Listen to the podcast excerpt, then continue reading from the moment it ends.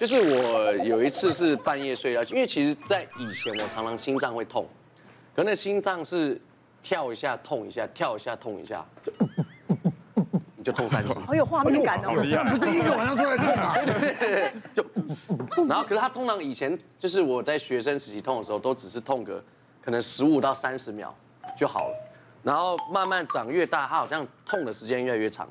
直到有一次是去年去年底的时候，他的我的那个心脏是连续痛了一个多小时，就是每跳一下就痛一下，每跳一下就痛一下，然后就是很跳痛啊，就是跳痛，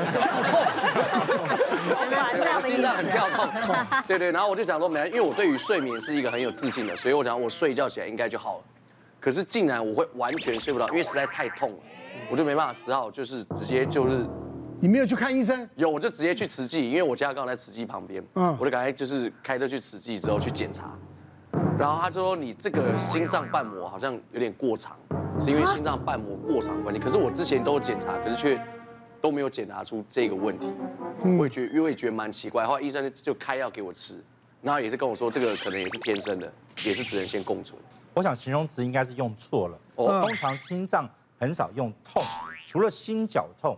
那个也不叫痛，他是觉得好像有个石头压在你那个地方。哦，多半他刚刚形容，尤其在午夜的时候，是是叫心悸，心悸心悸哦。也就是说，我们在我们的心脏是心房跳一次，心室跳一次，咚咚咚咚。但是谁最容易发生呢？就像这个熬夜的。喝刺激的东西的，抽烟的，那这些这些一定有什么因素导致你心脏本来在凌晨两三点钟的时候，它应该在深度睡眠下，心脏要放慢去休息，嗯，但是这时候你还在追剧，你还在玩玩这个呃电视游乐器，嗯，或者像他那个，我我我也可能是正在算钱，今天收了多少钱，在算。越看我越觉得越多，越兴奋，他越兴奋。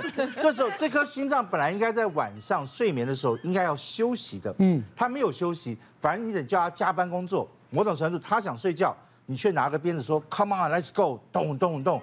那这时候就看谁受伤，有时候是心室受伤，有时候是心房受伤。哦，那就心室心房受伤的话，它是大概有那个哒哒哒哒哒哒那种感觉。心室受受伤的时候，他那个心跳。要叫早期收缩的心跳的话，就他一下子会有一点血打不出去，打不出去的时候，你又会觉得，哎呦，然后头甚至会有一点晕晕眩的感觉。那这些东西都是在警讯，告诉你身心身体不舒服了。哇，那谁特别容易呢？就是我们所谓的二尖瓣脱垂的人。这很多啊，因为对，我也有啊。对，因为心脏里面有个叫二尖瓣，它在左心房跟左心室之间有个瓣膜叫二尖瓣，这种。不影响你的功能的话，就叫做功能性的脱垂，也叫做生理性的脱垂。那真的是就是和平共处。嗯。但是因为瓣膜的后面就是我们的电缆线，就是我们的传导系统。嗯。所以你越累，它的脱垂可能就会越明显，你就越容易扯到那个缆线，它就越容易诱发心律不整。那什么时候最累？那就是就是这个情形哈，就是就是这你刚刚讲的，如果是太疲倦的时候或什么的时候，就会产生这个情形。那一般来讲的话，我们都会叫你来到医院里头，大家就做心电图，就来做心电图。心电图之后啊，当然我们老师教我们是要拿听诊器去听。那现在因为大家的功力已经越来越差了，所以大概就直接去做心脏超音波来看。那以前的心脏超音波，在我年轻的时候，心脏超音波是。满雪花的，所以你也看不到什么，所以看不到到脱垂。哦。但现在心脏超音波越来越精准。嗯。哇，你你的长相多一点点，我们都可以看得出来。这样子。所以就很容易被下诊断说你有心脏瓣膜脱垂的情形这样子。所以，但是心脏瓣膜脱垂，只要你能够平静下来的话，或者是平常，因为它瓣膜是啪啪啪啪啪啪，所以你平常如果有运动，喝足了水去运动，它基本上是可以训练所谓的。心脏瓣膜的肌耐力，它的它的瓣膜也会收缩的过程中，也可以彼此训练这颗心脏在跳动。那这样反而是件好事情。我有个五十岁的女性妇人，哈，当然当然她是单亲，那她抚育两个孩子都长大，那个两个孩子都成有成就，都到国外去了。对，所以她一个人就在国内嗯居住，白天就忙得很啊，上班啊，活动什么，但是晚上一回到家，他觉得。四十多平的大房子，好像一打开来就黑黑暗暗的，就恐怖担心害对怕。，那尤其最近好像又很多艺人就一不小心就嗯就走了，然后他一听，哎呦天哪，我要是在家里头突然间走的话怎么办？谁会找到我？谁知道我走了？因为他孩子也不太跟他联络，大概，嗯所以他越越来越越恐慌，恐慌，越恐慌越睡不着觉，越睡不着觉，他越喜欢在凌晨两三点钟去找安眠药吞一颗。哦，但是早上六安眠药还没有退光。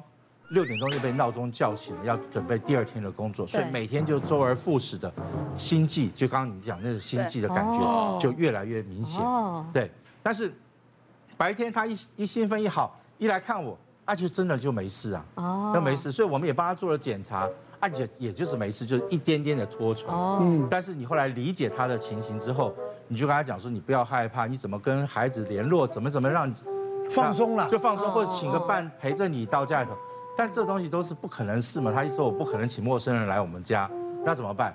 所以两三个月、一个月就来了，我又不行了，又不行了。那我们看就是啊，你就真的没事啊。那我们也不能每个月帮你去做个心脏超音波，因为它就不可能会有这么快的坏掉这样子。所以我们顶多就拿听诊器听一听，后来就被骂说啊，你这个就是在敷衍我，那每个人拿个听诊器听，一点打医生好难为啊。所以这是变得很为难的一件事是。所以我们还是希望说，大家是个默契，你大概要把你的生活状况告诉我们，然后我们再来去跟别人讲。然后像我也是一样，最近就有心悸的问题，还有呼吸急促，甚至于会到心脏跳动很快。那我也是，就是想说，到底是为什么？那周边的神朋友跟我讲说，可能也是就是模特儿疾病，就是二尖瓣脱垂。是的然后就建议我模特。儿有什么关系？没有，因为他说模特儿比较瘦嘛，通常瘦的人比较容易会有二尖瓣脱垂。啊是哦那我怎么会有呢？你你我也不知道，所以他就说这个就统称叫模特儿疾病。哦是哦那我就去看了心脏的血管内科，就医生就帮我一样照了心电图，也照了胸腔 X 光，可是他发现没有问题。然后医生又跟我讲说，也是像袁医师说的，可能是作息的时间有问题，然后还有就是大量喝黑咖啡，然后熬夜什么，他就讲，然后后来医生说，那不然我给你一套远距离的监测器，带回家自己做测量，然后等到的大概就是约好的时间再回来看报告，我就也是在家里就做了一星期，然后就两手嘛，测量完之后，现在就是再等回去医院的报告。哦，瓣膜的问题有时候是最难看，瓣膜的问题影响到心律不整的话，已经有蛮严重的情形。哦。所以瓣膜最主要就是看影像，影像。嗯，但电脑断层又看不到，因为是电脑断层是静态，对，哦很难看得到，所以你一定要看动态的。所以我们最容易看的就是做心脏心脏超音波。对但大家又知道了，心脏超音波是隔着胸骨，是隔着肋骨，所以我还得避开骨头，有时候不好做。所以如果我们真的看的不是很清楚的时候，我们可以做一个所谓的食道超音波。也就是说，一般超音波是从前面看心脏，对我食道的话是从心脏的后面往前面去看。还有这个那这个地方是不容易挡到，不容易挡到的话嗯，反而我可以看得很清楚。是当然现在我们的电脑断层、核磁共振越来越进步了，它可以到两百多切的时候，它可以很快的。因为心脏在跳的时候，你很难去抓它的构造对，但它现在因为那电脑断层已经一下就超，你可以两百多切的时候，你还真的可以把它弄出来。但是重组的技术就很重要，怎么重组，然后在跳动下，好跳动下，我就可以看到瓣膜的开与关，它到底是有没有受到影响。但是再怎么讲，我们还是觉得轻微的多半是个诱发的因素，你就要去训练它，你要跟它和平共处，你要让它去慢慢的去适应在这种微微的跳动下，所以不熬夜，嗯，啊，不要喝太多你的那个呃饮咖啡啊，茶，饮料啊奶茶都是奶茶那么这时候减少一些刺激，那我们都认为说是可以有效避免这个事情。那我另外一个病人也是一样，他就真的有问题哦，他叫做心肌桥，也就是说。心脏心脏上面有一个有三条大的血管，对。非常漂亮的三条血管。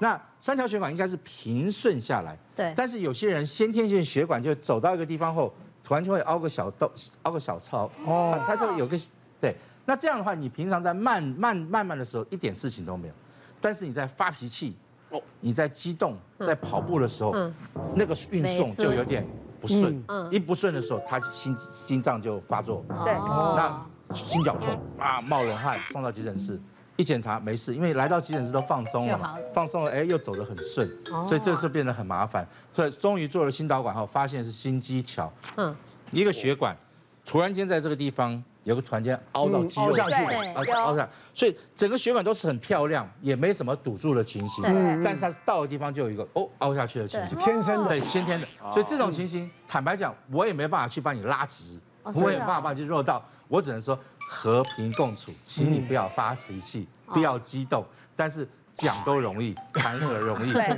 他说，医师，你又在糊弄我，所以常常我们心脏科医师有时候真的会被骂，就是在这个地方。别忘了订阅我们 YouTube 频道，并按下小铃铛，收看我们最新的影片。想要看更多精彩内容，快点选旁边的影片哦。